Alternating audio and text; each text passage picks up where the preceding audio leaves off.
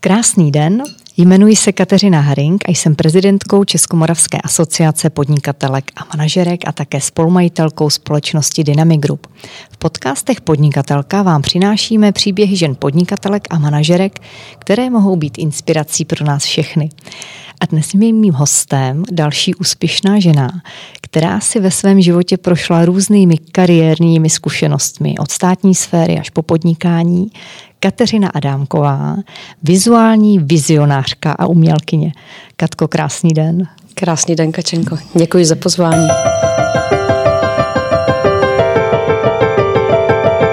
Mně se hrozně líbí to vizuální vizionářka a umělkyně. To jsem našla na LinkedInu. Aj, aj, aj. Tak to si začala tím nejvyšším. No. Ne, to je moc, moc pěkné. Eh, přišlo ti to takhle hned na mysl, když si to tam To mi psala? přišlo takhle hned na mysl, když jsem se snažila někam, eh, někam zasadit do nějaké škatulky, kterou jsem na sebe příliš nenašla. Chodí mi tam třeba zahraniční eh, galeristé a chtěli po mně někde prezentaci a, a já jim říkala, že tam na mě nemají úplně boxík. Ty to máš ještě v angličtině a v té angličtině je to ještě hezčí teda možná. Ale... Já kdybych to asi měla eh, říct jak jednoduše, ještě češtěji, tak, tak často malou věci, které se stanou, plyne mi z těch rukou něco, co potom, co vidím kolem sebe a dává to nějaký jiný překlad, řekněme, toho, mm. co vidím. A otvírají se mi tam pod rukou další světy. Já bych s dovolením přeskočila vlastně tvé zkušenosti ze státní sféry, které máš a já bych se asi hned vrhla na to období, kdy jsi začala podnikat, mohu to tak nazvat, a ty si vlastně založila Art Residence Prague, kde je i Art Café v roce 2010. Co tam najdeme? Já začala, když ještě se vrátím trošku, ať to někde vygraduje, kdy to skončilo tím podnikáním, tak vlastně já začala podnikat už ve 20, kde jsem, kde jsem i díky studiím přistála ve, ve studiu dvou úžasných umělců, Vladimíra Obra a Ani Obrové. On malíř, fotograf, vynikající analytik, matematik zároveň. A ona malířka, spisovatelka, uh, úžasné dvě moudré duchovní osobnosti. Tím mě trošku formovali prvních pět let intenzivně, kdy jsem s nimi opravdu, opravdu trávila veškerý čas v ateliérech. A pak... Jak pak... se k sobě vůbec přišli? To je, byli jste to seznámeni, to byly cesty mých studií. Já jsem uh, studovala, uh, to byla ještě vyšší odborná ekonomická, potom Baťovou univerzitu, marketing a právě ta vyšší odborná, která byla skvělá, tímto chválím do Zlína, která byla na praxi zaměřená a my jsme si měli najít nějaké pracovní útočiště a já jsem krásně spadla do těchto ateliérů. Oni byli velmi inspirativní. My jsme tehdy měli reklamní agenturu, tiskárnu a byli opravdu mým velmi zajímavým vedením. Nebyla to jenom tvor, tvorba v ateliérech. Měli jsme docela velký přesah, což já doteďka mám ráda na věcech. Uh, no a pak, pak já tě, ty, když ano, budu ano, pokračovat, pokračuj. tak to jsme v nějakých pět let a pak, za, pak, s tím, pak mi to Morava, to jsme na Moravě ještě stále, a pak mi ta Morava byla malá a začalo volání Prahy. Hmm. Pak ještě teda později i zahraničí, ale to to pražské volání mě stáhlo do Prahy, kde jsme se začali realizovat výstavami a prostě to už jsem opravdu byla tou manažerkou umělců na takové úplně volné noze. Mimo ty ateliéry zůstala jsem v Praze. Bylo to těžké, promiň, eh, být mm-hmm. manažerkou umělců, protože jsou to křehké duše a... No, máme tady hlavním tématem podnikání, takže opravdu začít podnikat pod rukami umělců není úplně ideálním startem do této disciplíny. Co bylo třeba těžké, protože už je to přece jen pár let zpátky, co v té době bylo na tom takové to nejtěžší? Předpokládám, že nebyly další vzory, jako kde by se to mohla učit. Ano, předpokládáš správně. A nejtěžší bylo to, že i podnikání má svoje, své určité charakteristiky a má mít určitý řád. I když já si to hodně stříhám mimo řád, tak je potřeba určité věci dodržovat, ať už od práva, účetnictví, eh, tvorby strategií, plánování. Přece jenom tyhle disciplíny eh, tam nějakým způsobem musí fungovat. No a my jsme byli v ateliérech, což bylo nádherné prostředí. Všichni tři jsme byli dosti, eh, na, dosti hm, milovníky abstraktní tvorby, tak řada těch věcí byla často taková abstraktní v rámci toho podnikání, ale byla to jedna, byla tam v podstatě jedna zásadní věc a to bylo to, že oni mě nechávali naprosto intuitivně žít tam a spolupracovat. A my jsme opravdu všechno dělali intuitivně. Takže vlastně, když potom asi u rozhovoru dnes skončíme v rozhovoru, tak to bude tím vrcholem, ta intuice, takže tam, tam zaseli dobré podhoubí. Co bylo takovým tím, řekněme, eh, bodem zlomu, že si říkal, tak nebudu už to dělat jenom tak nějak částečně, ale jako šlapnu do toho pořádně a, a třeba se ti nabalovali další, řekněme, klienti eh, nebo lidi, pro které si třeba pracovala a pro které si udělá smysl to všechno dělat. Většinou to bývá tak, že jako přece se nerozhodneš ze dne na den, ne, ne, neskončíš jakoby třeba jednu tu práci. Mm-hmm. A... Já jsem měla, máš pravdu, takový zlomový bod byl, když mě vtáhla ta Praha, a fungovala jsem jako manažerka na volné noze. A měla jsem opravdu i takový osobní trošku milník, jako jestli se ještě ne, jak je to vlastně být zaměstnán. A dost, dost jsem eh, pracovala i v některých projektech pro státní sféru a opravdu zase náhodou vzniklo, že já jsem studovala ještě magisterské studium na Baťově univerzitě a vlastně tam od spolužáku přišla nabídka že se objevila volná pozice na vedoucí PR na Czech Tradeu, vládní agentuře, která podporuje export, tak eh, jsem poslechla volání a zkusila jsem si zaměstnání ve státní sféře. Ale tak něco to člověku vždycky dá. Co ti to dalo? Ne, Czech Trade musím říct, že je taková i napůl manažerská organizace a já jsem eh, tam spadla tedy pod oddělení PR, které, kterého jsem byla pak vedoucí a s hodou okolností e, se zrovna zrušilo, pan ministr zrušil design centrum v Brně, což nebyl úplně šťastný krok. Možná to potřebovalo nějakou inovaci, ale rušit úplně e, takhle zavedenou organizaci určitě jsem úplně nechválila. A měla jsem v té naší organizaci Czech Tradeu nejblíže k umění, designu, takže mi to tak nějak spadlo do klína a rozjížděla jsem tuto službu Design pro export. A to si rozjížděla ještě v Brně, nebo to už to bylo už to v Praze, na to už si... nad tančícím domem. No. Neváhala si ani trošičku? Uh, Nebyly tam nějaké pochybnosti? Já jsem že... začala váhat, až, až se to nějak ta služba nastavila. Uh, samozřejmě byla řada věcí, se kterou, kterou bych prostě dělala jinak a byla jsem zvyklá uh, na trošku větší dynamiku z toho soukromého sektoru a já jsem střelec, takže já opravdu mám ráda rychlý tak na branku a tam, tak řekněme, že už mi ta organizace pak začala být malá, takže nic celé dva roky jsem tam byla a pak už začalo zase volání jít být svým pánem.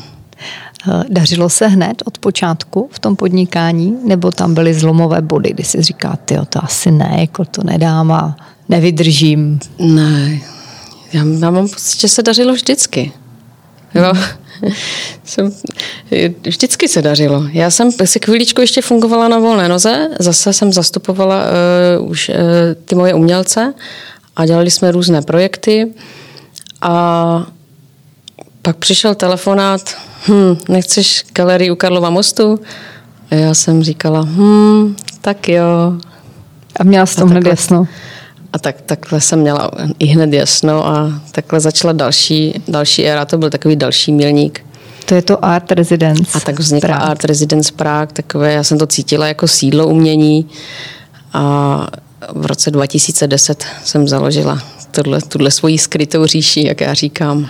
Eh, když si tehdy zavřela oči a představovala si, jaké to místo bude a o čem to bude a jak to bude, jak jsi to tehdy viděla?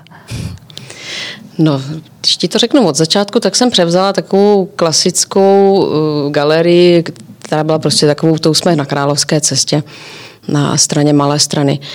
Takže to byla taková tato galerie zaměřená na turisty. A já jsem přece jenom vyrostla v trošku vyšším kumštu, takže jsem z toho chtěla budovat uh, něco, v čem jsem vyrůstala a v těch ideích, který, ke kterým jsem byla vedena.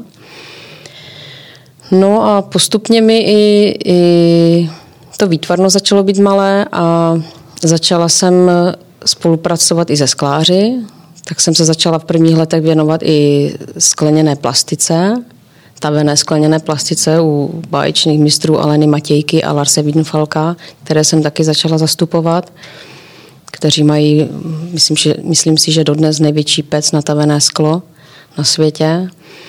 A to byla taky nádherná disciplína, více i sochařina a tavená plastika, to je prostě další element eh, proti 2D obrazům, ještě prvek světla, další Začaly i, tam, začaly i cesty do zahraničí, do Itálie, na, na sympozia sochařská, do mramorových lomů v Karáře. Takže jsi se rozhodla, rozhodla, když to dělat, tak to dělat pořádně a věnovala si tomu veškerý volný čas a vzdělávala se vlastně. Můžu to tak nazvat? To bylo, ano, to byla, to byla plná náplň mého života v tu dobu, ano. Jak ti přicházeli do života ti umělci vlastně, které ty říkáš si zastupovala nebo zastupuješ stále, eh, Vyhledávala jsi si je, nebo oni třeba našli tebe, protože měli dobrou refer- eh, referenci, možná to byl i mix? No, to je zajímavá otázka. Já jsem vlastně nikdy nic nevyhledávala. Mně to bylo všechno vždycky posláno a já opravdu od, vlastně od začátku, snad od narození funguju, že následuju to cestu a co mi přináší. Mám tam samozřejmě jako nějaké mantinely a, a touhy a přání, kudy chci kráčet a ono nějak to přichází do té cesty samo, takže ani tyhle umělce jsem, eh, to bylo tak dáno, že jsem někoho potkala a a oni někoho hledali úplně stejně. Mě to potom svedlo i do cesty s Božkem Šípkem. A to jsme, to jsme v letech, kdy byla trošku ekonomická krize a já jsem vedle té skleněné plastiky, která opravdu to byla díla 100 tisíc a výš a toho výtvarného umění obru, eh, poptával i nějaké menší objekty a zajímala mě i kapitola foukaného skla a ale příběh i celý s Božkem začíná, že já jsem, přišel mi klient ze Singapuru, který poptával nějaké sklo, eh, nějaké předměty, vázy a lustry. A já říkám, je, tak to je ale tuším pan, pan eh, architekt Šípek, pan profesor, a toho já nezastupuju. No, ale že jestli bych mu to mohla sehnat, a tak jsem oslovila Božka a on v tu dobu rušil svůj showroom naproti parlamentu a já v tu dobu získala ještě další prostor, ještě tam byla jedna místnost, kterou jsem e, neměla ve svém, jako ve svém vlastnictví tam v tom dvoře. Takže ještě vznikla další velká místnost, kterou jsem si celou dobu říkala, co já tady budu prodávat. Eh, jak ti ta tehdejší krize zastihla? Poznačilo tě to? Tam jsem na to zareagoval opravdu uh, tou změnou toho portfolia a určitě, kdybych měla trošku sebekriticky, tak uh, dneska vím, ten prostor byl totiž mým učitelem v tom podnikání. Jak to myslíš? Já jsem to tím, že jsem vyrostla u těch umělců, tak uh, jsou báječní, ale opravdu nejsou nejlepšími učiteli v podnikání a kolem mě nikdo jiný nebyl. Já jsem byla vždycky takový solitér a takže ten prostor byl mým jediným partnerem v tom podnikání. Jsem sice osobou fyzickou i právnickou, ale tím jediným parťákem byla prostě, byl ten prostor. A byl, je tím zajímavý, že on je skrytý. On je, jde to královskou cestou, ne, v, těch, v těch dobách tedy se víceméně prodíráte mezi lidmi, hlavně zahraničními turisty a najednou si to střihnete do dvora takovou, takovou temnější chodbou a otevře se před vámi úplně takový jiný prostor. Říkáš, že to byl vlastně tvůj jediný učitel. Bylo hodně pokusů a omylů? Bylo hodně pokusů o milu, které jsem musela zaplatit. Tam je v podnikání mm. opravdu, a to je potřeba, když, de, když se k tomu někdo rozhodne, být na tohle připraven. Že opravdu mm. podnikání se prostě, vám nikdo nenaleje tu výplatu na konci roku, ani ten nájem nezaplatí, eh, pardon, tak vidíte, já si vyplacím výplatu jednou ročně na konci měsíce, takže mm, je to na vás. Eh, pracuješ vlastně s umělci, s prostředím, které je velmi kreativní. Nicméně v tom podnikání, sama si to řekla, člověk musí být velký uh, racionalista, prostě pragmatik, který to musí mít i spočítáno. Je to docela těžké, jsou to dva světy, které jdou, eh, já nechci říct proti sobě, ale možná ne vždy si rozumí. V čem to je třeba těžké? Tohle pro tebe, protože eh, dovedu si představit, že se do nich musíš cítit, musíš je pochopit vlastně tu, tu jejich uměleckou duši a na druhou stranu musíš vydělat na ten nájem. Kde jsi cítila, že to tam třeba naráží na sebe? Naráží to přesně ve mně. jelikož jsem čistě, opravdu velmi čistě jako intuitivní člověk i v tom podnikání, tak samozřejmě tohle byly vždycky výzvy. Něco si, eh, nějakou strategii zvolit. A paradoxně já to i vystudovala. To je úplně největší gol. Že všechno, co jsem studovala, jsem pak začala dělat úplně pankáčsky.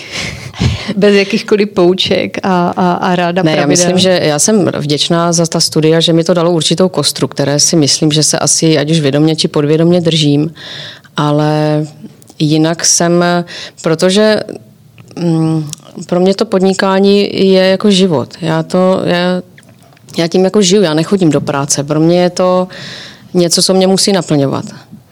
A tím tím naplněním u mě není jenom jako výsledek jako finanční. Já se tam potřebuji cítit dobře, potřebuji vidět spokojené lidi, potřebuji mít pocit, že se mi udělá radost tím uměním a to, ten přesah. No ale musíš vydělat na ten nájem. No víš co, tohle se vždycky nějak stalo. Nepře, jako nezatěžovala se s tím, jako můžeme, ko- můžeme otevřít i kapitolu zázraku. Já myslím, že se k tomu určitě dostaneme. Ty školy, vlastně, kterým asi prošla, dali ti něco o, zásadního, co dneska vnímáš, jako že jo, tohle bylo fajn, že jsem to v té škole se naučila nebo vyslechla? Jak jsem říkala, ta kostra, kterou mi to dalo, které se určitě držím nějakým způsobem, když zejména když něco rozjíždím nového, nějakou novou část toho portfolia, tak, tak si většinou vzpomenu na ta studie a snažím se, snažím se, snažím se být více tabulková a dát tomu nějaký řád. A pak už většinou to začne žít svým životem a už to jako dál pokračuju intuitivně. Ale ať, ať nezním jako úplný pankáč, opravdu jsem na to v průběhu těch, dneska je to teda 10 let, v srpnu to bylo 10 let. Vždycky jsem na to nějak reagovala. Ale zajímavé je opravdu i nějak někdy voláním z ulice. Prostě chodili do, do, do toho dvora lidé a, a mé klienti ze zahraničí a říkali, a kdybychom tady mohli si dát kávu. A já říkám, kávu, to mě nikdy nenapadlo, já jsem galeristka, oni chtějí kávu k tomu umění. A takhle opravdu vznikla ta idea, že tam udělám kavárnu, která byla dalším krokem k dalšímu jako takovému stabilnímu pilíři. Pomineme dobu covidovou, kdy, to, kdy tento pilíř selhává, ale ale byla to jistá, jistá mm. záležitost, která mi dala potom volnější prostor uh, v tom umění. Mm. A ta zahrála i klíčovou roli přechodu na moji vlastní tvorbu také. Ty jsi vlastně uh, začínala v roce, který já jsem říkala nebyl asi úplně jednoduchý a turisté tedy, tehdy nicméně do Prahy jezdívali. Bylo, bylo to tak, že hlavními klienty byli třeba zahraniční návštěvníci Prahy? No, jak, to jaká je... byla ta skladba třeba těch, řekněme, to je právě úžasný příběh. Já jsem díky za deset let v tomto místě potkala celý svět. A to bylo báječný, že jsem v vozovkách mohla sedět. Na prdeli v Praze a celý svět chodil za mnou. A já jsem se díky těm, těmto lidem vzdělávala o tom, co je kolem a byl to pro mě i vlastně v návaznosti na ten Czech kde jsme měli zahraniční ředitele, tak to byla další, to, nebo je stále další bod, jakmile to otevřou hranice, které mě nesmírně baví. Že opravdu tam chodí celá pestrá škála lidí z celého světa a často jsou taky inspirací. Z jaké třeba úplně netradiční země si tam měla nějakého hosta? Tak já myslím, že největším originálem byl tam i Havajan, mm-hmm. i, i havajský návštěvníci, který, o kterých se pak asi budeme bavit. Ale největší perlou byl Eskimák. Hmm. Eskimák, který přišel a my tam z hodou okolností měli nějakou malou akci a on tam s námi setrval. Nebo ho někdo, někdo přived. A ten mě učil brousit nože. to je krásný příběh. Já, já jsem na tu akci dovezla krásný chléb, víno bylo přítomno a, a skvělé domácí máslo. A, a měli jsme, měli jsme tupý nůž a tento muž mě učil brousit nůž o nůž a tak na to mám krásnou vzpomínku. I to se tam prostě stává. Ta, Jakým jazykem mluvil? Anglicky? Anglicky. A předpokládám, že i eskimácky. Mají gronštinu. Nevím, já se ptám. Anglicky jsme spolu hovořili. On to byl nějaký hmm. šaman. Jako už potom postupně každý druhý, kdo koho ten dvůr vtáhl. To je, to je zajímavé, k tomu se asi taky ještě určitě dostaneme o, o těch energiích. Jaký je třeba rozdíl, nebo byl tehdy, mezi mm, zahraničními návštěvníky galerie a českými návštěvníky? Čemu třeba ti zahraniční dávali, řekněme, přednost, nebo co je nejvíce zajímalo, co hledali? Tam je právě krásná zkušenost toho, že já jsem si za ty roky udělala takový vzorek o každém národu. A jinak nakupuje umění Nor, jinak Američan, jinak Aziat. A tak třeba Norové milují šedoškálové věci. Vím, že budu mít šedobílý obraz a to jim bude rezonovat. A, nemají pro, a jsou to poměrně bohatí klienti. Nemají problém kupovat díla dražší. Já nej, nejraději mám americké klienty.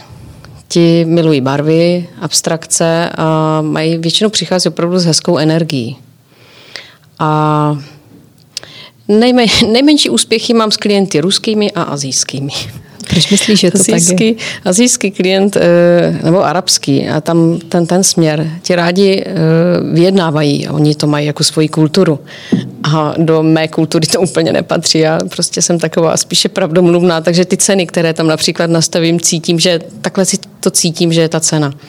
A tu bych ráda dodržela a tu oni rádi by nedodrželi. Ano, tam je to Tam, tam je, je přesně, to přesný rozdíl oproti Američanovi. Hmm. On opravdu miluje servis galeristy, ten vám nebude utíkat do, eh, do ateliéru umělců, po většině, nechci zase tak generalizovat.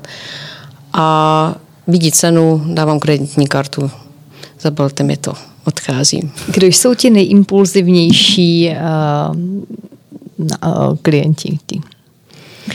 Nejimpulzivnější myslíš? Zákazníci. Jako přijde, vidím hned, jako A to je platím. hezké, v tom někdy vidím Čechy právě. Hmm. Čechům ráda prodávám, protože já nejsem takovou... Hmm, nejsem úplně tou, tou contemporary art, white cube, pardon, že to říkám anglicky, prostě takový ten klasický nějaký minimalistický galeristický prostor, protože jsem ve 14. století, mám všude klemby a nevlastním jediný pravý úhel v tomto mm-hmm. prostoru. chudáci dělníci. Takže my jsme impulzivní při nakupování umění. A mám ráda Čechy, protože eh, českým klientům je to opravdu líbí, nelíbí. A kupují srdcem, kupují mm-hmm. a to je typ klienta, nejsem asi úplně typická, nebo můj prostor není úplně pro ty investiční klienty. Já opravdu mám ráda, když lidé nakupují dílo, se kterým budou žít a, a při, které jim tam přinese do domova něco pěkného. To mi trošičku nabouráváš nějaké mé představy. Já jsem měla za to, že my Češi si to dvakrát vždycky rozmyslíme, než něco koupíme. Eh, přiznám se ti, že právě ti, co to uvažují třeba i investičně, tak eh, tam opravdu eh, volají, volají třeba za pět minut do ateliéru a chtějí galeristu obejít a koupit, koupit to umění přímo od umělce, což já vycítím, protože jsem intuitivní, takže do čtyř minut já volám umělci. Zavolá pan Novák, pan primár z Brna a bude chtít tohle. I takové případy mám. No. Eh, jsou ti umělci v takovémhle případě u nás už solidární s tebou jako s galeristou, že třeba řeknou ne, jako nás zastupuje paní Adámková a, a prostě já na vás nemám čas. Podle mě mnozí ani nezvednou ten telefon, protože na to nemají eh, čas, když tvoří. Mm-hmm. Možná to mám zkreslené představy, nevím. To si naťukla moc hezkou kapitolu z celého toho mého podnikání uměleckého, protože uh, já tak, takhle na rovinu to mám s těmi, kde je to opravdu srdcové, kde opravdu dlouhodobě spolupracujeme a vím, u kterých, eh, který by mě, kteří by mě neobešli. Ale tenhle moment v kombinaci s digitalizací byl právě takovým prvním pošťouchnutím mě sama k mé vlastní tvorbě, protože eh, si postupně začali všichni umělci dělat webové stránky a potom opravdu je to ty umělce snadné dohledat a já jsem se měla takovou jednu jedno období, kdy se tohle, kdy už se to i oni naučili, byli pomalejší než zbytek trhu, řekněme, protože se opravdu jí věnují vzdáleně, vzdálené kapitole, jako je umění. Ale postupně to doběhli i, i, média, i média a celou, celou tu internetovou prezentaci a tam já jsem jim začala říkat, a kde je moje role?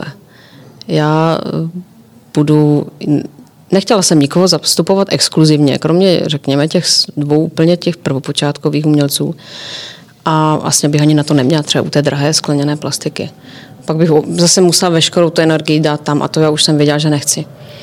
A byl to tedy zlom, že eh, byla tam taková mezifáze, kdy jsem stáhla eh, jmenovky uměleckých děl a opravdu bylo to trošku komplikované, že prostě to trošku prodávat to umění anonymně, že až jsem věděla, že ten klient má vážný zájem, chce to, tak eh, prostě budu popisovat toho autora, včetně jeho detailů.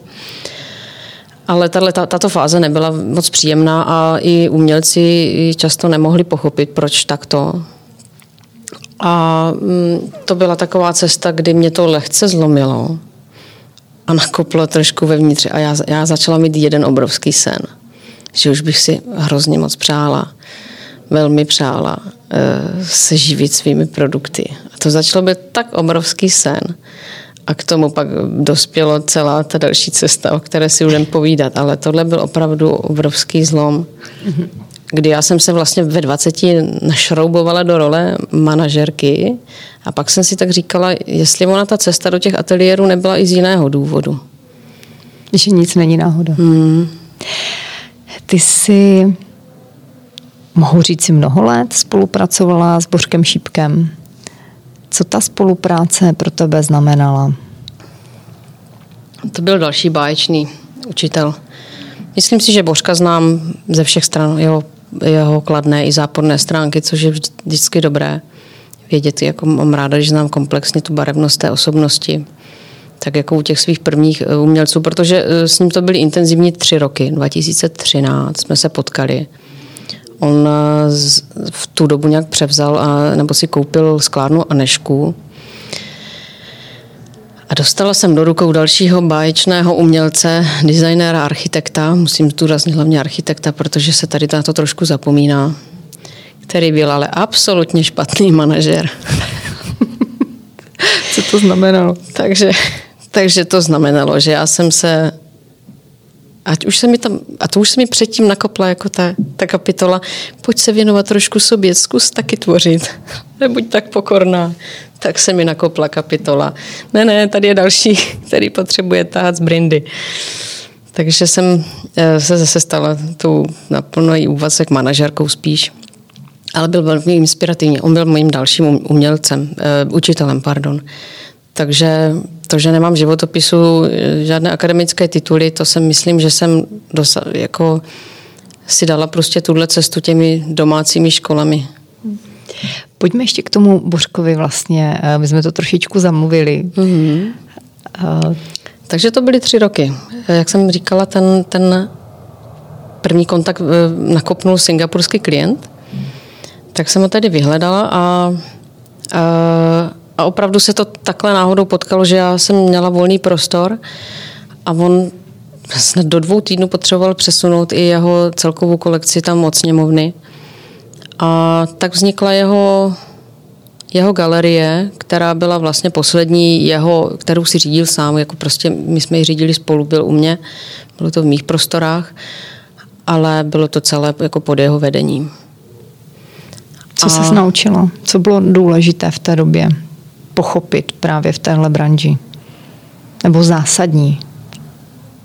Tam byl, tam byl krásný přesah, eh, že ten posun ještě od té skleněné plastiku, kterou, ve které jsem se pohybovala a která mu taky velice rezonovala, ale nebyla to úplně jeho cesta, tak jsem se posunula eh, k tomu foukanému sklu, což je zase další kapitola. A mě tohle vlastně otevřelo další moji eh, funkci ještě podnikání nebo nabídku, kterou stále mám, že dělám ještě poradce pro eh, většinou zahraniční designéry, když potřebují vyvíjet nějaký nový jejich produkt, protože ta vývoj skla a objektů ze skla opravdu potřebuje know-how té techniky. Tam je opravdu něco naskicovat, ale dovést to do, do finálního produktu je náročnější než třeba ze dřeva. Je potřeba vědět, vědět, co to sklo umí, neumí, čeho je schopno. Znáte postupy a... Mm-hmm, ano, ano. Mm a plus, plus eh, kapitola architektury, která vlastně, eh, která se díky tomu taky s ním otevřela, takže jsem s ním začala studovat jeho, na jeho projektech, design, architekturu. A vlastně to byla doba, kdy jsme i, kdy stvořil eh, to pamětní místo Václava Havla, lavičku. Zajímavá, intenzivní doba to byla také.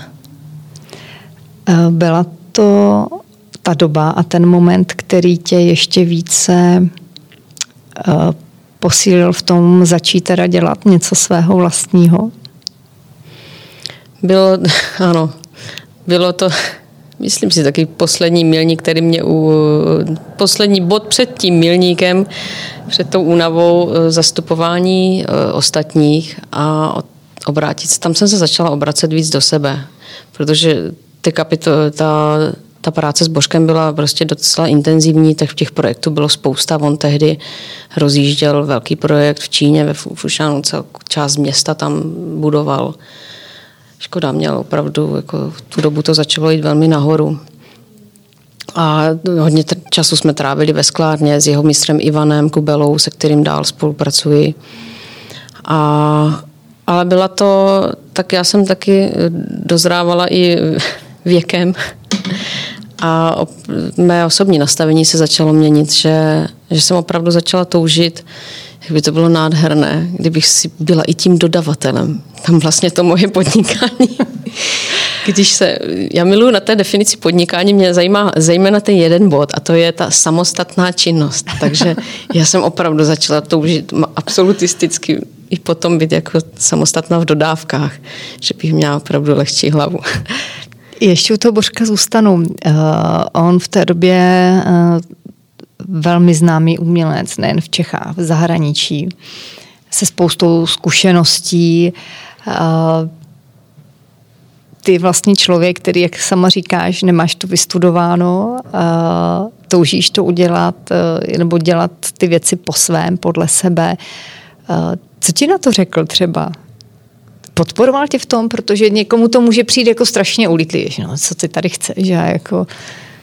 Já jsem z takové dva krásné body. On jen byl nesmírně inspirativní a asi jeho studenti by potvrdili. On eh, učil velmi koncepčně. Učil, vedl studenty ke konceptu v dílech. Není to jako sedněte si stužkou a tvořte. Opravdu všechna ta, já jsem tu jeho tvorbu opravdu pochopila hlouběji, až, až jsem si ji víc nastudovala a koncept, všechno mělo koncept, nějaký, nějaký takový vnitřní řád, na který potom se... Post... Myšlenku, mm, ano, nějaký ano, důvod, nějaký proč smysl. to tak nějak má Přesně být tak, vždycky to je ten výraz i v těch dílech, ať už to byla budova nebo uh, váza, vždycky to mělo nějaký smysl a takové jádro té konstrukce a na kterou potom jako pověsil tu, tu, tu kreativitu. A tam říkal potom těm studentům, ať se rozvíjí, ale museli si to vždycky obhájit. A v tom byl velmi inspirativní. A pak mě nakopl ještě jednom bodě, kdy já jsem, eh, to jsem budovala tu kavárnu, kdy jsem, ano, jsem měla stát i tou kavárnicí, což miluju tuhle disciplínu. A on mi tak, on, on si to dodnes pamatuju, jsme měli nějakou eh, večeři eh, s nějakými partnery a on věděl, že já mám druhý den kolaudaci a a říkal, on měl zkušenosti, že s tím měl tu restauraci, kde, kterou potom, ve které byl nadčasový. Tady nutno podotknout, on měl Asian Fusion restauraci po 90. letech.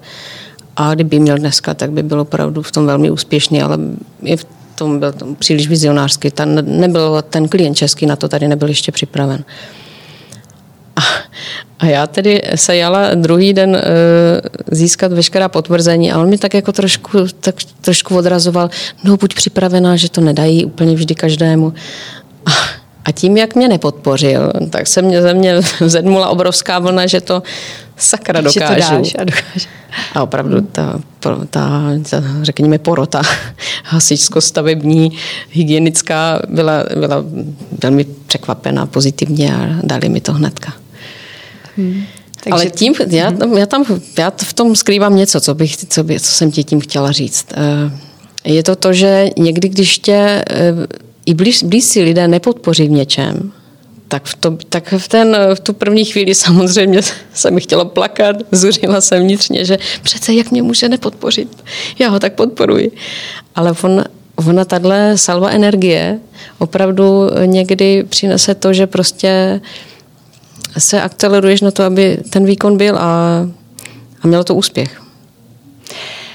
Ty znáš uh, asi dobře umělecké, řekněme, prostředí tady v České republice. Znáš asi mm. i mladé umělce, nebo máš o nich přehled? Uh, určitě jo, to je, to. To je zajímavá, zajímavá otázka po tady té celé době, kdy mluvíme o českém umění a jak se v tom báječně pohybuju.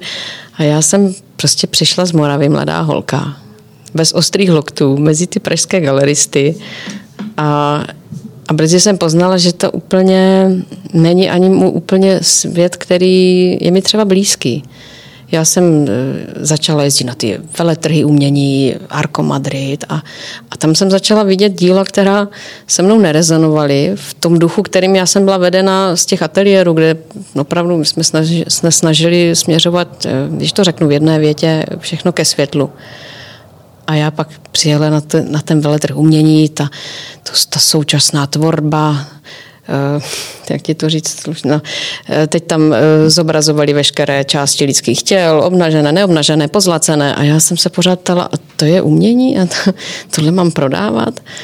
A to já vůbec nejsem. A já vůbec, a teď, teď tam byli teď mi pro, nechť mi prominou galeristé, ti nafoukaní galeristé, kteří mě učili, že prostě mám být taková. A já říkám, ale já taková nejsem. Že nemáš čích na to správné, mm. ti řekli. Prostě, když chcete prodat drahé umění, tak musíte být takový je to, trh, je to trošku velká hra. No, a mě, to, mě, ten, mě tohle ne... To byl jeden, jeden z prvních uh, takových nástřelů, který mi začal říkat, uh, ty asi nebudeš klasickou galeristkou. A opravdu se ze mě, ze mě nikdy nestala. Takže jestli se ptáš na mladé, tak se ti přizní nadějné. mladé perspektivní umělce, tak já se ti přiznám, že jsem s nimi nikdy nezačala spolupracovat, že jsem často s nimi nenašla tu stejnou řeč, protože uh, akademické prostředí asi není úplně to, co vede nějakým světelným výšinám a mají jiný koncept. A já, já, šla, já šla prostě jinou cestou. Ale a co mě na tom zachránilo, protože že ho řekli jsme, otevřela jsem galerii v centru města, takže to, to se nabízí prostě jít v těch kolejích, které, které jako ostatní. Pokud, a lidé tak, to, lidé tak to posuzují. Musíš se zařadit, uh, být Do něčím... toho mainstreamu? Ano, ano. A já velmi rychle poznala, že to nebude moje cesta. A... To bylo docela riziko, ne? Tak. A tím mě zase, a jsme u toho, tím mě zachránila ta, ta moje říše tam, protože ona je na královské cestě. A já jsem vlastně tedy vůbec nemusela aspirovat to stát se nějakou českou pražskou galeristkou, protože jsem si opravdu mohla dělat, co, co jsem chtěla. Mě tam přicházel celý svět a ten se neptal, jo, jaká je teda úroveň pražských galeristů, asi této úrovně nebo asi jiné úrovně. Ti prostě přišli, líbí, nelíbí a přišli, já jsem drahá díla, takže kdo přišel jako investor a chápal, eh, do čeho chce nainvestovat, Měla jsem úžasného investora třeba z, z New Yorku, sběratele umění a, eh, a vybral si mě, abych mu dodávala umění eh, z české, jako abych mu to filtrovala. A tak to asi vidíš, a jsem u toho, jak to vznikalo samo. Takže ten prostor byl zase tím, kdo mě učil a kdo mi otevřel dveře a někdy mě kopl do zadku, když jsem to nedělala dobře. to jsou drahé, draze zaplacené ano, lekce životní. Podnikání. Se, a já jsem na to byla připravena, jsem to vždycky eh, respektovala a akceptovala spíše. A byla jsem na to připravená a za své chyby musíš platit. Tam to opravdu za té... Hmm. Ale jsou to tak jako krásně nabité eh, zkušenosti, které ti nikdo nevezme které máš opravdu pod kůží a většinou se učíš tou jednou chybou, že už ji opravdu nechceš zopakovat. No a to je potom, to je tak cesta k tomu intuitivnímu úspěchu. Ty jsi před eh, třemi lety začala eh, vlastně dělat svou vlastní tvorbu, nebo to bylo ještě dříve? Tam asi navážu, tak jsem ti říkala už pár takových e, naťuknutí, která mě vedla k té vlastní cestě i v tom tvoření a vrátíme se, Bořek odchází 2016, což bylo tedy smutné pro mě období, protože mi nikdy žádný umělec jako neodešel, tak to bylo velmi těžké. Ještě jsme eh, víc než rok pracovali, před jeho odchodem pracovali na na knize, na, na zpracování určitých osobností Sentence, eh, sentence to Death, odsouzení k smrti. A to se ještě vůbec nevědělo, že tedy bude odcházet, tak, tak to bylo, to bylo ve spojení s tímto, to, jako jeho posledním projektem, to bylo velmi náročné. Nicméně eh, cesty páně jsou nevyspytatelné. Božková cesta tehdy tady skončila a, a já, mě se otevřely. Asi to byl takový, kdy jsem vyhodnotila opravdu, co chci tedy i já. A tam začalo takové vnitřní volání. A už jsem se, už jsem tak nějak byla trošku umanažerovaná. umanažerovaná. Říkám, chtělo by to změnu. A a začala jsem tak uh, více hloubat o... Kolik mi bylo? To nemusí říkat. Eh, v tuto dobu jsem začala více hloubat. V tuto zásadní dobu. Ano.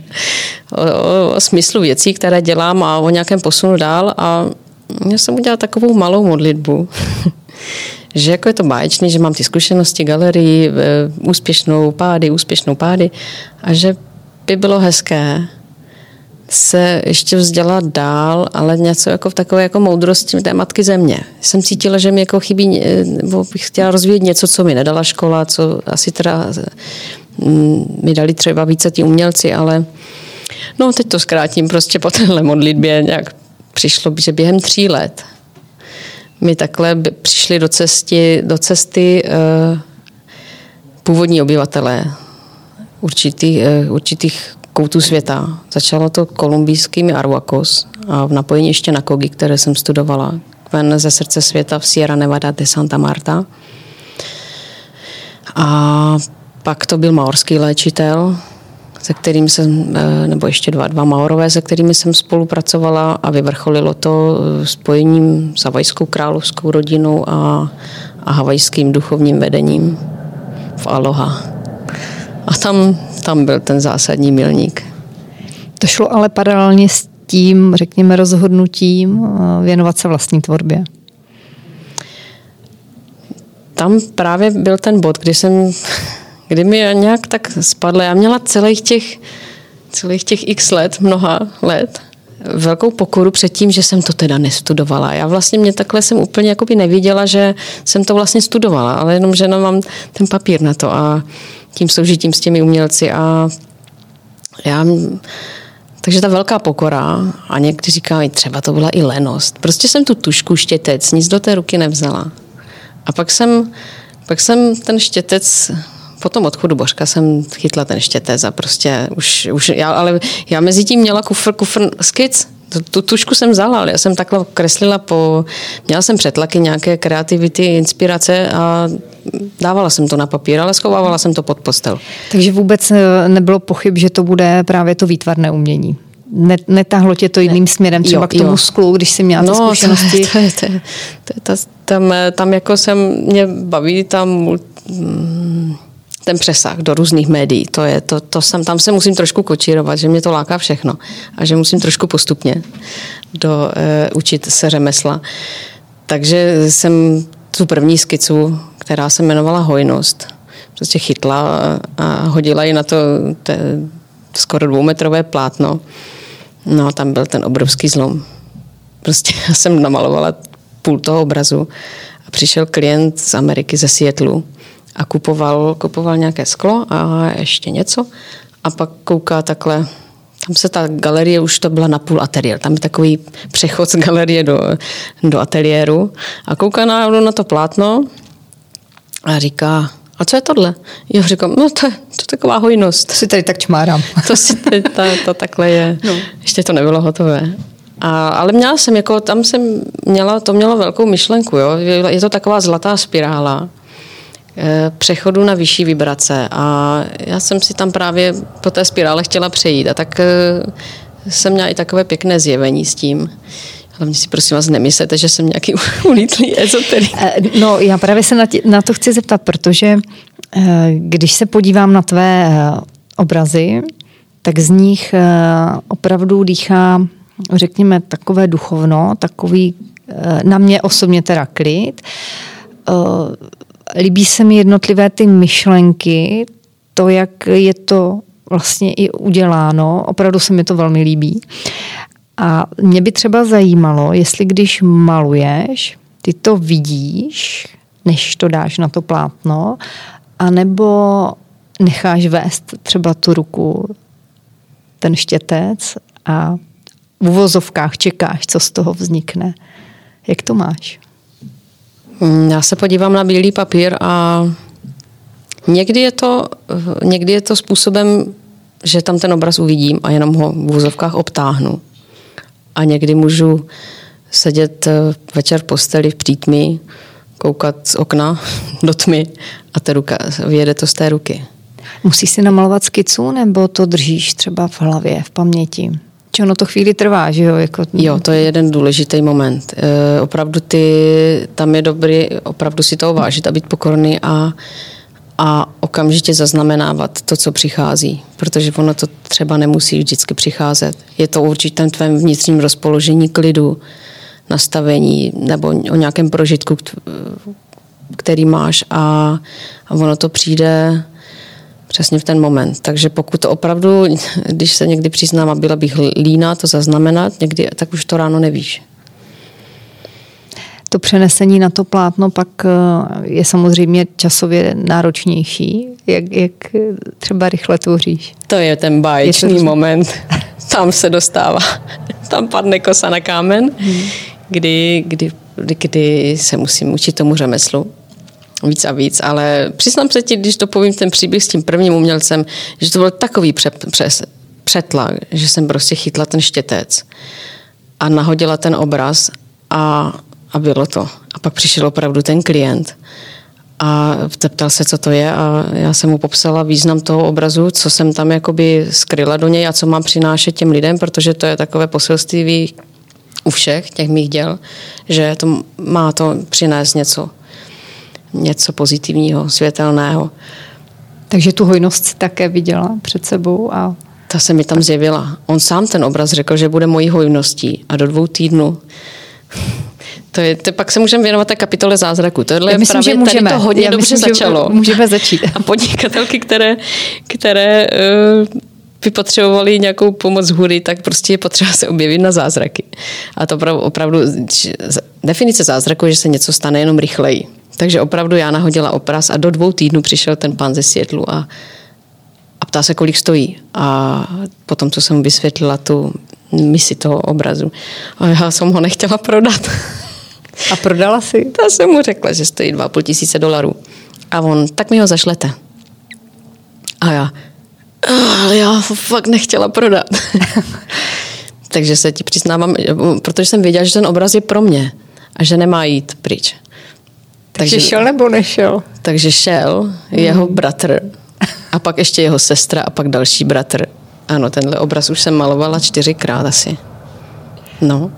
Byl pokaždé třeba i v jiné barvě, protože... Nebyl vždycky stejný. Byl vždycky, eh, samozřejmě to není to kopie a, a ne, ne, tím to nechci říct, mm-hmm. že se mhm. kopíruju, mm-hmm. ale je, jsou určitá díla. Takhle, já, já jsem zapomněla říct, že, to, že se z toho vznikla kolekce Děkují zlatých šest. A já vždycky, když eh, začínám teď nějakou kolekci, tak eh, prostě je tam i to slovo děkuji. Bylo to poděkováním za tu, za tu inspiraci a za to, co, co díky té kolekci přišlo i v tom hmotném světě. Díky třeba těm financím. A by, ta kolekce obsahuje hodnoty, které vždycky, když ve mně nějakém bodě uzrály, tak jsem je, tak jsem je stvárnila v tom díle. Harmonie, hojnost, napojení, mana, eh, čili duchovní síla, a poslední byla láska. Nakolik je pro tebe tenhle duchovní uh, rozměr důležitý? Co tě vlastně přimělo se tím více zabývat? Ten je úplně zásadní. Ten, ten právě v celé, ten, ten sehrál celou tu zásadní roli v tomhle pankáčském příběhu 20 let podnikání umělecké, umělecké říši to, to bylo vždycky to vedení. Já jsem následovala, opravdu se snažila být v řádech, v tabulkách, marketingu, PR, které jsem studovala, a, ale to, co mě vedlo, bylo vždycky nějaké napojení na, na to vedení, o které jsem vždycky se snažila pečovat a, a děkovat za vše s pokorou. Věděla jsi to vždycky? Mm, od těch 20 to ve mně se začalo velmi otvírat. Díky opravdu těm, uh, ta půda tam byla nakypřená ve mně, bych řekla. A já, když jsem spadla do těch ateliérů obřích, panu Obrovi a, a Anunce Obrové, tak uh, ti jenom hodili to semínko a to začalo skvétat. Ty jsi mi říkala, že v poslední době děláš ty věci opravdu hodně intuitivně. Co to znamená vlastně v praktickém životě? V praktickém životě to znamená, ještě, na, na, ještě navážu na příběh hojnosti zlaté, která teda přináší, ne, jsem ráda, i hojnost ostatním. Tak to bylo to, že jsem cítila, že ho mám vytvořit, ten obraz.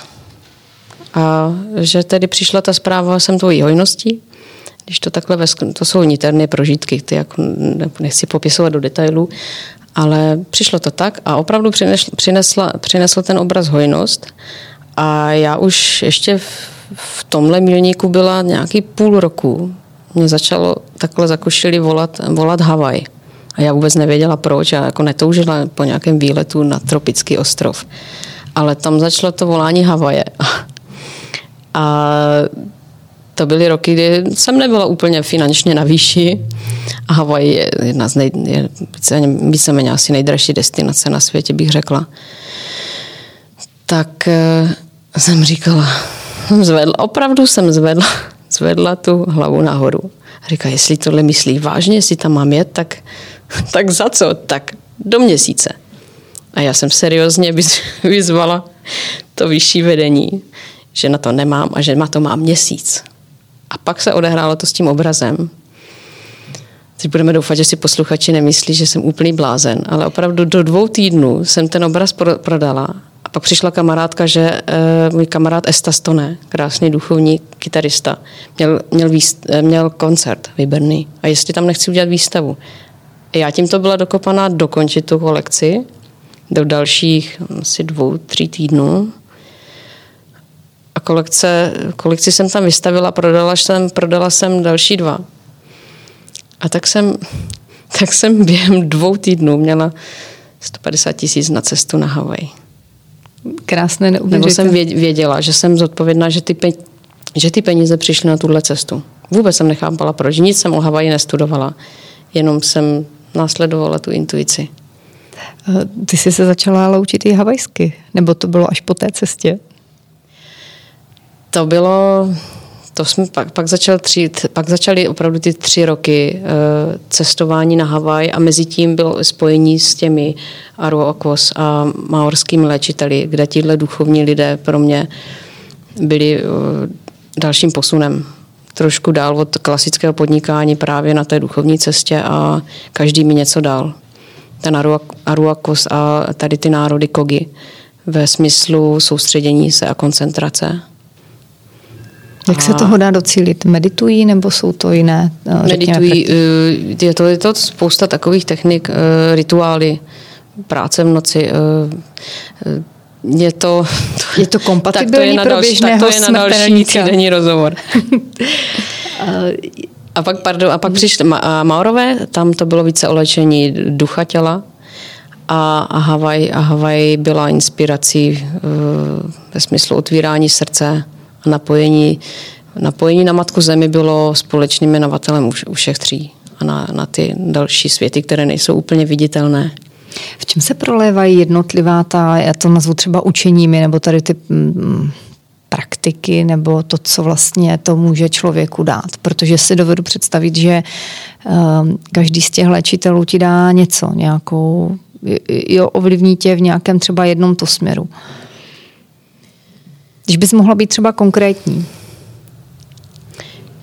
S Aruoko jsme uh, a tím vším jsem ještě prolínali vize. On přišel do galerie a já prostě, já, mně přišla zpráva prostě, že mám s ním stvořit kolekci. Jak a ti ta zpráva přijde? No, já v té, v té době jsem navštěvila, on tady měl přednášku, jedna taková pěkná žena tady organizuje, dneska už vícero eh, žen, které organizují tady eh, komunikaci s těmito národy Aruaco z, z Kolumbie a Kogi. A e, potom, když tedy navštívil galerii, tak e, já už měla za sebou to, co on přednášel a mě, Já to prostě vím. Je to tak, že to cítíš? Jo, jo. To není nic, co bych ti říkala, no tak, eh, že jako to, ne, to nevychází z toho předního mozku, z toho rozumového, to přichází z toho zadního. A tady, který já trénuju právě e, dlouhou dobu. Používat ten zadní, který se nám trošku zmenšil, ten, ten citový. Ten, jak je, na, dá, ten je napojený na ty jak, jiné Jak se to světy. dá trénovat? Tak si ráda zapoustevničím. Co to znamená? Chce to, musí, chce to trénink napojení na sebe sama. A, a já jsem si opravdu i poprosila o, i o nějaké techniky, že tady nejsme asi poprvé. Jestli jsme něco uměla, jestli by se to nemohlo vrátit, to, co jsem uměla. A oni se mi začali otvírat eh, různé schopnosti. A tím, tím se vracím k tomu vizuál, vizuální vizionář, proto tam nepíšu malířka, protože opravdu ty, ta díla jsou spíše vize. Ale ten vnitřní klid to jít do sebe a příroda. Tam ta komunikace s přírodou a těmi energiemi bytostnými, jakoukoliv. Já mohu použít řadu mm, retorik tady na to, ale není to příliš vidět. Nejsme trošku otupělí, ty mluvíš hodně vlastně o intuici. Říká se, že, že ženy jsou daleko více eh, in, mají tu intuici lépe rozvinutou, ale přece jen nejsme trošičku už v tomhle Takový jsou, ano, ženy obvykle bývají. Máme o něco, já to nechci tímto, eh, i to mužské bytí má jistý význam, takže, ale ženy jsou napojenější v některých ohledech. Ale jsou i rodí děti a uh-huh. prostě jsou tam jisté rozdíly. A, a mají být vlastně vůdkyní toho muže. Tou správnou vůdkyní. Nemáme být konkurentem to tady opravdu narážím trošku na feminismus, ne, nebýt jako konkurenty muži. Každý máme svoji roli. A tam je třeba krásná inspirace právě ten eh, Navimako z toho kmena Aruakos, když jsem přijel a, kouk, a rozkoukal se trošku v naší společnosti, tak říká, mucho divizion, že jsme tady velmi e, rozdělení. Proč je to všechno tak rozdělené? Společnost, muž a žena, že jsme málo v jednotě a ty v, i, i, v tom, i v tom svém centru. Sami se sebou. Hmm, hmm. Jak můžeme teda posílit uh, tu naši schopnost intuice? Přestože ji máme, všichni ji máme, ale někdo třeba silnější, někdo slabší. Ty jsi říkala hmm. soustředit se sám na sebe, být víc sám sebou, přemýšlet třeba nad tím, co momentálně děláš každou chvíli. Jo, z čeho nejjednoduššího by se dalo začít? Jo. Takhle to myslím. To je takový první krok. Být, uh, být teď ve svém středu, aby, aby si našla, naš, našla ten svůj vnitřní klid, protože uh, když jsme v tom, tom mimo středu a, a v tom té práci s tím okolím, ať už je to podnikání, rodina, tak uh, to, to tě odvádí od toho klidu, ve kterém ty, ty zprávy, když to takto řeknu, přichází. A pak je to o tom, hm, já mám řadu cvičení. Já jsem třeba děvče jednoduchého mobilu a, a papírové mapy. takže, takže eh, když hodlám někam vyrazit a, a mám hledat destinaci, kterou neznám, tak, si, tak se i podívám na tu mapu, třeba si nastuduji tu cestu předem, ale pak pak ji zavřu a už se snažím mít jenom eh, tím citem. A to je skvělý trénink. Ne, už tě nerozčiluje, že teda tady jsem měla o ulici dřív zabočit. Teď jsem to trošku dostala do takové. Už, ano. E, tam právě na tom můžeš sledovat ty moment, vnitřní pocity, když si zabočila špatně, co ti to říkalo? Jestli ti to náhodou neříkalo, že máš doprava, když si jela doleva. A to jsou je jeden, jedno z cvičení, na kterých se to dá krásně trénovat. Jednak netupneme, protože já bych řekla, že používáním těch GPSek eh, říká se tomu tak, že jo, tak, tak eh, prostě já ráda používám tu vnitřní hlavu, vnitřní srdce a, a dá se to trénovat. Tohle je jedna z těch cest. Jej, ty mi dáváš takhle od podnikání. Co si cítila, že se třeba změnilo právě v té, řekněme, úplně racionální rovině, když si začala se obracet více do toho svého vnitřního světa a tam vlastně hledat veškerou tu inspiraci a, a ty důležité momenty. Kde jsi cítila, že se změnily ty další věci kolem tebe? Změnily se, to se začalo opravdu docela naplno projevovat i v tom mém podnikání, když budu držet i tohle téma. Eh, já jsem takhle, takto začínala, začala dělat úplně všechno. Tvořím, eh, já jsem měla dobu, kdy jsem si to střihla a chtěla jsem vypnout čas a prostor. Tak, což v tom podnikání je někdy těžké přestat používat eh, čas, nenosím hodinky. A je, to jsou další, to je vlastně další, teď jsem naťukla další cvičení, které, kterými se k té intuici můžeš dostat. Když eh, vymazání prostoru mi přišlo, když jsem byla v Praze a toužila jsem být na Havaji takže jsem se chtěla eh, přesunout tam mentálně. A začít ty vnitřní pocity poslouchat. Takže se zeptala, proč eh, eh, jsem začala studovat havajštinu. Já, když jsem tam přiš, první rok přijela, kdy to volání bylo tak velké, já vlítla na Airbnb a tam měla sice kamarádku, a, ale se kterou se mi nedařilo spojit a prostě jsem na Airbnb našla takovou pirátku, indiánku, která bydlela v Honolulu. V Honolulu Do, tak, doslova pirátku. No, nebyla taková jogínka, ale měla takovou pirátskou loď v přístavu v Honolulu. A na té bydlela. A já říkám, no to bude skvělý. Tak jsem, tak jsem koupila tu letenku, ubytování na, na lodi a strávila jsem první tři, tři dny tam než jsem se pak přesunula na další. Dokonce to byl úplně jiný ostrov. Já to volání bylo tak silné, že jsem to následovala, nic jsem se o Havaji neučila a šla jsem tou cestou jako, jako úplně bílý papír nepopsaný a říkala jsem si, co ta Hava jako na ten papír napíše. Tak tam to začalo. A e, během dvou týdnů jsem měla pocit, už jsem vlítla do knihkupectví, že se musím začít učit havajsky a nevěděla jsem proč. Důležité je, že vy v ten moment první, intuitivní, třeba nevíte ještě, proč to vám jako, oni to zase takhle neu, neulehčí, to vedení, mm. neviditelné. Prostě musíš někdy opravdu skočit ze skály a jít si zatím jenom, že to cítíš. A ono se to pak zobrazí. Jako, ono to přijde velmi rychle. A chodí to čím dál rychleji a rychleji potom, když se takhle vydáš prostě intuicí, srdcem a nacitováním. Nevidíš za tím. A tam je, tam, tam je docela velký rozdíl právě a myslím si, že bychom tam měli směřovat, když se vrátím k definici podnikání, Vidíš, jak jsem, jak jsem řádná, jak se držím tématu. Vidím, mám to. A vracím se přes duchovno k definici podnikání, kde je skvělý ta bod samostatná, ale e, činnost vedoucí k zisku. A já si myslím, že dneska už bychom e, tam, že bychom tu definici měli opravdu změnit a přidat tam ještě, že tam má být e, činnost, která vede ke tvému vnitřnímu štěstí a štěstí toho okolí a prospěchu celkově matce to je zemi. moc hezky řečeno. Co ti dala a vzala tahle covidová doba? Hmm, to je tak úžasná výzva pro ty střelce, kteří milují ty výzvy. Tak je to... Teď bych ti mohla odpovědět asi z desatero stran.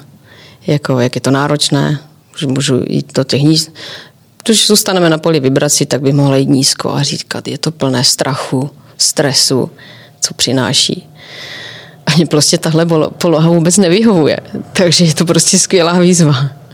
Je to, ne, ale zcela, zcela vážně, je to opravdu výzva, protože my jsme opravdu tak nějak, řekněme, násilím natlačení více rok sobě a tam teď si každý sedne do sebe a je to na každém, jak s tím jako naloží. Co si určí jako Jestli chce mít ten vnitřní klid, přestože máme obrovské tlaky z, z toho, budeme tomu říkat třeba systém, tak ten tlak je obrovský. Ale zároveň to může spoustu lidí nakopnout právě na to věnovat se této cestě a tomu vnitřnímu klidu a a řada věcí se změní. Už opravdu nepůjde, to, to je teďka celý znak to, této transformace, která běží x let a to mění opravdu, můžeš znát už spoustu tady těch eh, článků. To paradigma se mění a, a bude se měnit. Ale nebylo, to, nebylo a není to ze dne na den. ale už to začíná krystalizovat v to, že ta činnost, kterou provádíme, ať už je to hm, i na té osobní úrovni, v rámci třeba podnikání, zaměstnání, bude to muset mít nějaký přesah. Už to nebude možno dělat jenom pro zisk. Tady no, ale vysvětli to uh, těm, co mají platit ty nájmy a Právě. Tam, se, tam to naráží na sebe. Právě proto Jak jsem ti říkala, že bych to opravdu mohla posuzovat z vícero, z hmm. vícero úhlu a je mi jasné, eh, máma s dvěma dětma, domácí školení, táta bez práce, to jsou opravdu velmi náročné kapitoly. Co se s tím dá dělat třeba? Hledat v tuhle chvíli, kdy hmm. na tebe padá celá rodina, tak jako sednout si někam do koutku a meditovat, tak to se asi moc I asi to je, nepodaří. I, I to je, je výzvou, já teď tímto opravdu z celého srdce přeju všem, aby to přežili i na té hmotné úrovni, řekněme finanční, která je taková docela zásadní, jestli to bude trvat ještě dlouho. A, ale je to, je to právě ta doba hledat, hledat nové cesty. Spousta lidí muselo, tlačí nás to z našich komfortních zón. Spousta, je mi nesmírně líto i umělců. Ta, ta kultura dostává právě jednu, jednu velkou facku. No to jo. jsem se právě chtěla ti, zeptat. Ti, ti jako co jestli... nemají hmotný produkt, hmm. a je spousta těch, co mají hmotný produkt, ale nemají možnost to taky prodávat, ale právě třeba umělci, herci, těch, těch to je mi taky líto. A jsou třeba tlačení z komfortní zóny a začít dělat něco jiného. A je v tom taky jistá dávka inspirace, že jde dělat, eh, jde dělat spousta věcí. Tak já vím, ale když cítíš, že tvým posláním je být hercem, hrát, tak se ti moc nechce, ne? Přeučovat na něco jiného a necítíš se úplně komfortně jít do něčeho, jako co není úplně tvůj šálek čaje. Jedeme vysokou laťku, ale právě to je ono, že já jsem, já jsem třeba šťastná. Já jsem galerii od Heiselbaby až po prezidentku. A baví mě úplně všechno. Já opravdu dělám všechno jako e, s radostí. Mě, mě to prostě to je všechno součástí. Takže uh, i tam zůstává i to pole otevřené, tak pojďme dělat teďka tohle. A třeba tam lidé najdou jiné naplnění. Myslíš, že to může způsobit pozitivní změny ve společnosti? To, co teď prožíváme všichni. Každý to prožívá jinak po svém.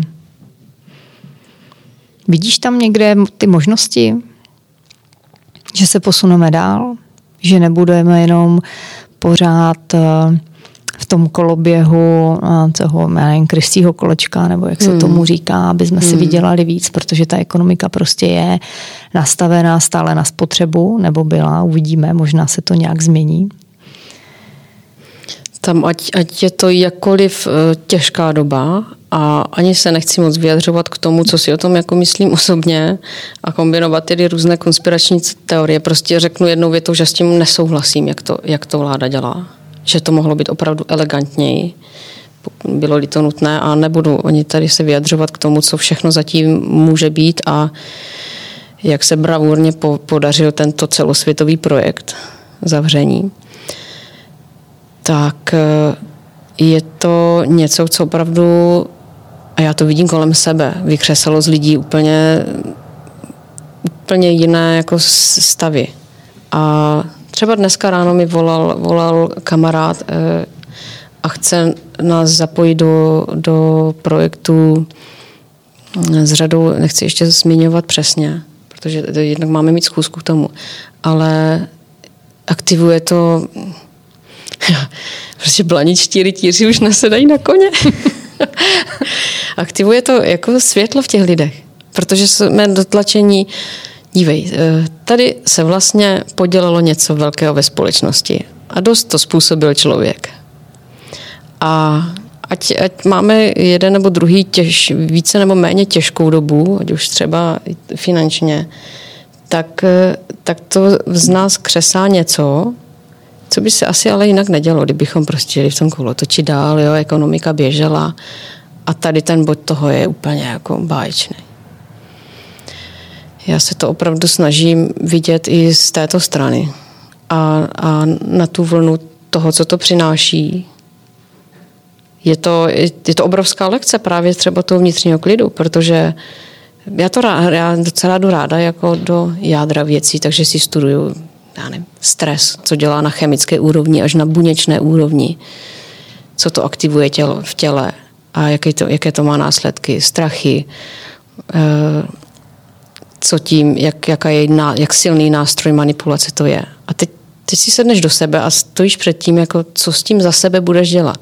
Je to teďka jako hodně o jednotlivcích, každý jako za sebe, jak k tomu přistoupí, jakou, jak to vezme jako výzvu, anebo se, nebo teda se s tím nechá spláchnout, což eh, a taky to trénuju, jo. Prostě když jsem třeba dlouhodobu v Praze a při, stane se mi, že i kouk, koukám na zprávy příliš, tak prostě na tom krásně testuju, kam mě to jako svádí. Takže je to docela o disciplíně si to udržet, říct si ty mantinely a dost. Jako tam eh, do tě, do, za tuhle úroveň mi nepůjdete. No a to je velká výzva. No podle toho, co mě ale říkáš a právě protože na to můžeme různě reagovat, tak nemůžou být ty dopady třeba fatální potom na tu společnost? Se popravdě oba, obávám, že budou. No. Že budou. My jsme teď všichni zavření hodně do sebe, jo? a to není o tom, že si zkoumáme svůj vnitřní svět, ale vlastně jsme Uh, že to je velká zkouška. My jsme na to nebyli opravdu zvyklí a troufám si říct ani masově připravení. Hmm. Lidem chybí kontakt, sociální kontakt. Ano, tam z toho jsou, eh, to jsme úplně na základní, na té základních pilířích té pyramidy potřeb, že jo? Prostě ten strach, strach a, a stres, to plynoucí, je mocný. A je to o vnitřní práci každého z nás. No. Což když máš finanční starosti, tak prostě nemáš prostor, podle mě, nebo spousta lidí nad tím vůbec nepřemýšlí. Proto právě si kladu tu otázku a ptám se, jak to vnímáš ty, jestli tohle nebude právě kontraproduktivní. I když řešíš úplně existenční záležitosti. Jo. Spousta konec konců, ty máš vlastně art café, musíš mít zavřeno, že jo, jako všechno je teď zavřeno, kromě pár mm. nějakých Já řekněme, jsem oborů. Uh, jak dlouho to ti lidi ještě můžou vydržet? Kolik, kolik, kolik vydrží? Jak dlouho vydrží? Finančně jak dlouho vydrží? Nikdo nechce nic pardonovat. To je velká výzva systému, ano. Ale my jsme zabrousili do strašně filozofických je to, debat. Ano, je to, je to, já můžu odpovídat, já tady nechci právě generalizovat, protože někomu je někdo, kdo někdo, kdo běžel jako splašený kůň v korporaci, eh, neměl čas na sebe, tak opravdu eh, je to dokonce ku prospěchu takovému člověku. No tam ano, ale tam ti běží pořád ale, plat, ale ano, když jsi ano. sám na sebe odkázán. A pak jsou, přesně, a pak jsou, eh, pak jsou mnohem ještě smutnější skupiny, které na tom budou těžko. A je to prostě problém a ty jsou od toho, aby se řešili. Jako můžu to říct pouze takhle, že on nedá se mluvit ke konkrétním případům. Můžu, můžu říkat jenom to, co dělám já. Já jsem, eh, já jsem si, já jsem se k tomu adaptovala, což prostě taky miluju schopnost přizpůsobovat se těm, těm podmínkám. A proto i to moje podnikání mám ráda, když je takové pestré, že jsem schopná reagovat, eh, reagovat a v vozovkách předsvakávat. Chvíli dělám tohle a je to nějaký balík. To jsem se dostal, to je věc, kterou mě podnikání naučilo. Nebyt závislá jenom na jedné z těch činností. A ona je to i taková moje vlastnost, že mám ráda tu pestrost v tomto. A a tak, pře, tak se trošku přepínám. No a teď jsem si sedla do módu, ano, tady je potřeba vytvořit další kolekce, takže, mm. takže, takže chodím tvoříš. po lese, tvořím a podnikám, jako chodím po lese. Co bys poradila, že některá, která chce začít podnikat? Co myslíš, že je strašně důležité třeba na začátku, na tom, když potom zjišťuje, že ano, jdu do toho a, a daří se něco? Podle mě je zásadní ten první bod. Dlouho, dlouho si sednout a opravdu přemýšlet, zvažovat, co chci, co chci dělat. A jde to, eh, nejlépe to řešit tím citem, jako opravdu, co jsou ty cíle toho. Chci, aby mě to naplňovalo, chci, aby mě to dělalo šťastnou a, a pozor, jo, tady je důležitý, že to třeba nemusí být milionové zisky. stanovit si, koukat kolem sebe, kde je díra na trhu. Prostě pokud to budu tlačit egem a půjdu dělat něco, protože tohle je, co chci, ale ne, není to třeba úplně to, po čem trh volá a za chvíli mě to bude stát a budu to třeba muset dotovat, tak tam z toho uspokojení nepůjde. Takže je důležité a je spousta činností, které a teď jsou, teď jsou ty lidé velmi kreativní v tomhle a začínat, eh, začínají dělat věci, které už nejsou jenom primárně pro zisk, ale mají, mají ten přesah, mají Mělo by ti to, eh, měla by si stvořit tu cestu, aby vnitřně nějak spěla k tvé blaženosti a tvého okolí, rodiny určitě. A, a k, tomu, k tomu, aby to přinášelo i tu samozřejmě eh, pochopitelně ty finance a ty hmotné statky a prospívalo to celkově. To je prostě to, co už teďka bude zapotřebí. Mm, už to nepůjde jenom o ty kačky. A, a zeptala se žena podnikatelka, takže já bych tam opravdu ještě zdůraznila to, aby, aby opravdu se netlačila do pozice být konkurentem mužovi, ale byla tou vůdkyní toho muže a zanechala tam velký, velký význam té rodiny. Co znamená být vůdkyní pro muže? takový ten v pozadí. Já si myslím, ten že to je krásně který, to třeba...